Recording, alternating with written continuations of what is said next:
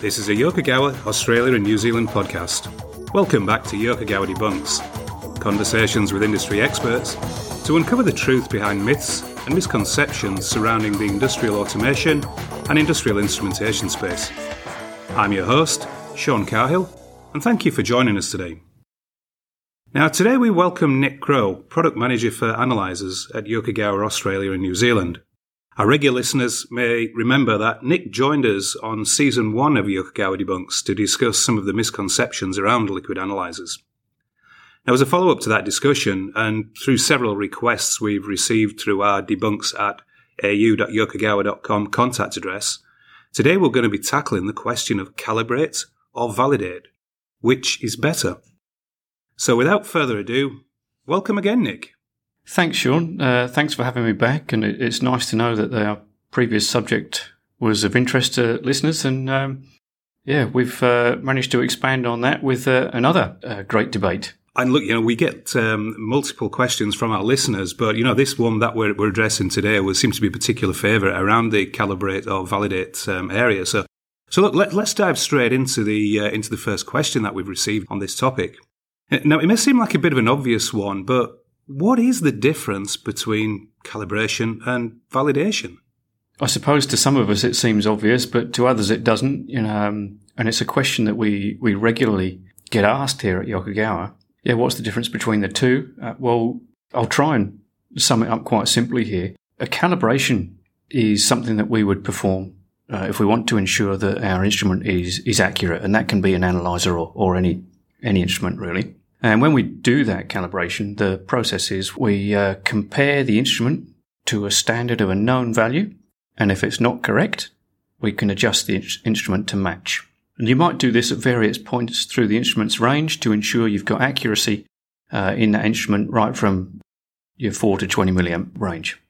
A validation, on the other hand, is a check that you might do just to determine if your instrument is working uh, and functioning as uh, as it's intended. And in there, you might have your instrument in the process, and you'll you'll flood that instrument with a, or if it's an analyzer, you'll flood that analyzer with a a standard or, or something of a of a known value. And you want to check that your instrument responds, that it can see that value and that it functions as intended. And it doesn't usually involve any inju- adjustment of the instrument. You're just purely um, trying to see if the instrument actually responds to a change. It's, it's pretty brief, but I hope it gives a, a good starting point for our conversation today. It, it does, but I guess based upon that assessment, I mean, which one would you say is the best to perform? Well, and, and that's, I think, really what drives the question that people ask us, um, what should I be doing? Should I be calibrating or validate? Well, they're both very useful, but they both serve uh, a different purpose, and you'd use them both at different times and, and in different applications as well. So a validation is something that you, you use to determine if your instrument is functioning as intended. Uh, so you might do a validation, uh, and the result of that would perhaps determine if you need to progress onto a calibration. So you might use it only uh, to determine if one is required. And the, the advantage of validation is it can often be performed online with almost no disruption to your instrument and your normal measurement. And really, it's just a really very useful tool to prove that your instrument's working. Calibrations, on the other hand, you would use these uh, to ensure the accuracy of your instrument. So it might make up part of a, a standard operating procedure where perhaps scheduled calibrations are dictated, you know, maybe in the water industry, for example. You know, different people have different frequencies, maybe weekly calibration. Some have monthly calibrations and so on. Or you might use it in an industry where it's critical that you have proof of your product. Uh, industries such as uh, food and beverage or pharmaceutical, where you have to show that your, your product was produced within a, a tolerable range. But on the other hand, maybe you, you're working in an organisation that has to report emissions uh, to the environmental authorities. In those kinds of applications, you're going to be required to provide frequent evidence that your measurement is correct. So you're going to have to do calibrations there uh, on a frequent basis. So yeah, validations, if you don't have to have any of those criteria, you could use a validation and then use it to determine, like I say, if you need to do a calibration. But yeah, there's other applications and industries where a calibration will be critical and important to do. So you mentioned there the um, the use of standards for performing a calibration. Um, but if I was looking to do a simple validation, uh, do I need to use a standard, or could I just use, for example, demineralized water or even tap water?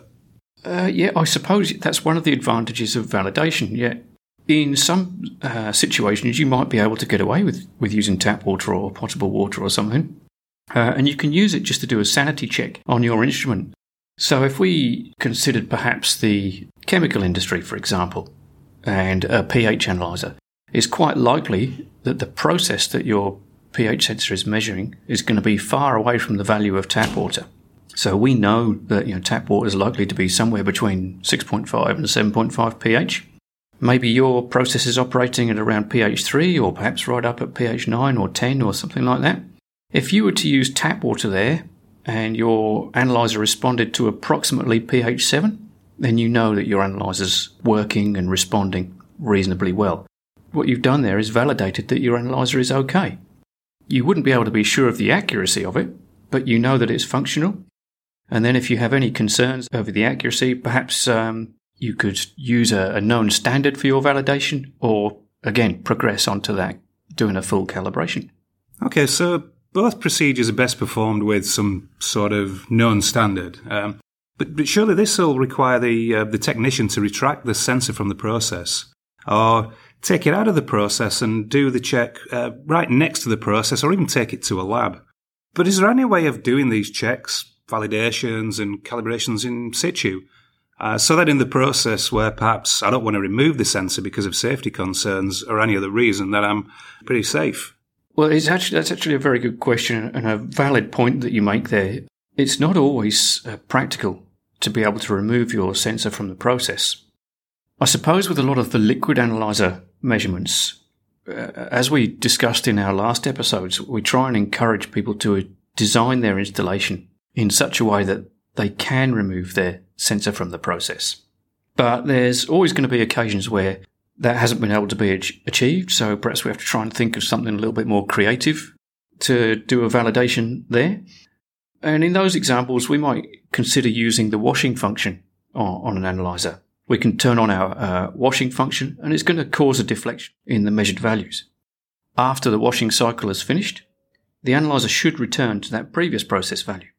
And then, again, what we've done is validated that the analyzer's working. Some analyzers will have uh, built-in diagnostics, and they'll give you some advice on the result and give you uh, a pass or fail or, or some kind of warning messages if there is no response and if it doesn't return to its previous value or close to its previous value. Yeah, in those situations where you really can't pull your sensor out of the process, we can do things like that. And then, uh, you know, with gas analyzers, it, it's uh, perhaps even less easy to pull your, your sensor out of the process. So gas analyzers are slightly different. Often they are installed on an extractive analyzer system, in which case you can isolate the, the measurement sensor and do a calibration or validation there. But others still are, are installed directly into the process. So for these, what we have to do is we have to flood an area of the gas measurement with a known standard. Uh, and again, we monitor to see that we've caused a deflection. Uh, and is the deflection as we expected it to be? Is the analyzer responding correctly? Uh, and we can validate that way. So if we used a, a very common gas analyzer measurement is oxygen in combustion control. So we're probably going to be measuring uh, oxygen at around four or five percent. So really, you, you could just use um, instrument air or ambient air as your check gas, uh, because we know it's got twenty-one percent or approximately twenty-one percent O two contained within.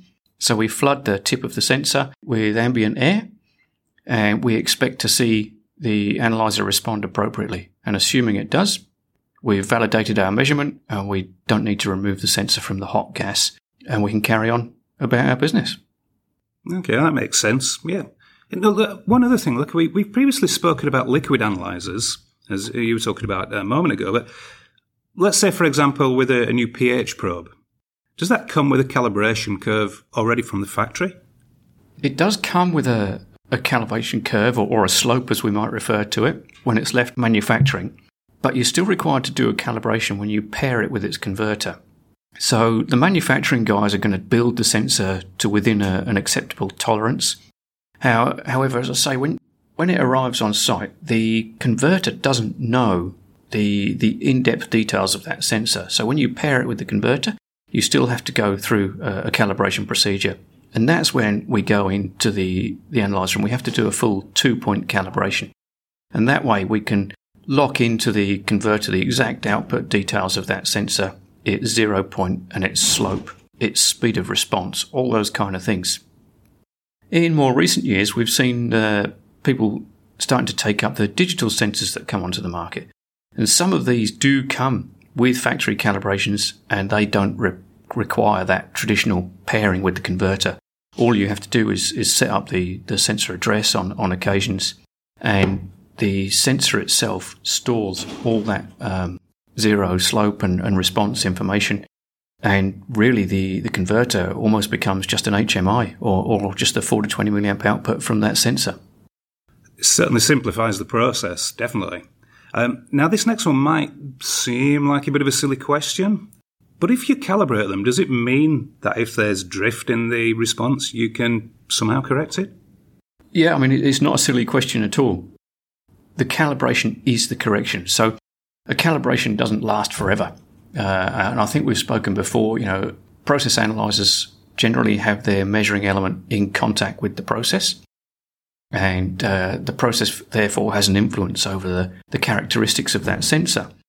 So we can do a calibration, and that analyzer will be correct at that point in time. And we put it back into the process, and then the process starts to have its influence, and the more harsh that process is, usually the quicker it's going to cause that sensor to change its characteristics. And really, that's what causes the drift. So periodically, we for to maintain accuracy, we still have to go through and do the two-point calibration, and we can correct that drift anywhere within the range. We can also, you know, if we don't have time to do the two-point calibration, we can do a single-point calibration. However, it's not quite as good when you do a single-point calibration. All you're really doing is correcting the zero point. When you expand to do the second calibration point, that's when you uh, count for the, the slope or the curve Uh, of the output of the sensor as well. So, Nick, now, one of the things that we mentioned uh, a few times um, during the discussion is standards for calibration. Standards themselves, where do they come from, and, and how would you know which one to use? That That's actually um, quite an in-depth subject all in itself, uh, so I'll try and keep it um, brief here as I can. Uh, and again, really, it will differ depending on the type of analyzer that you're going to use and the reporting requirement that you have, and again, whether or not you're going to be performing validations or, or calibrations. So we'll, we'll go back to using the, the humble pH analyzer as the example again. And for the calibration of these, we use what's called a buffer. Uh, and if we consider a gas analyzer, then we use a, a standard um, or a standard gas. So, you know, some people might want to know, what's the difference between a, a standard and a buffer? Well, a buffer is a chemical solution, and it's been designed to have the capacity to absorb a small amount of change without affecting its actual value. Whereas a standard or a standard gas for a gas analyzer is a solution with an, an exact predetermined value, and it can't withstand any contamination uh, or dilution without changing its value. So really that, that's a, a brief description of the difference between the two there. Yeah, there's definitely a lot to uh, to, to look into there with the uh, the difference between uh, standards and buffers. So. But look, unfortunately, we've actually run out of time today, and we've managed to smash quite a few misconceptions around calibration and, and validation. But it's also clear to me there's so much more to this topic that we haven't yet touched on. So, Nick, um, we'd love to invite you back for a continuation of this discussion.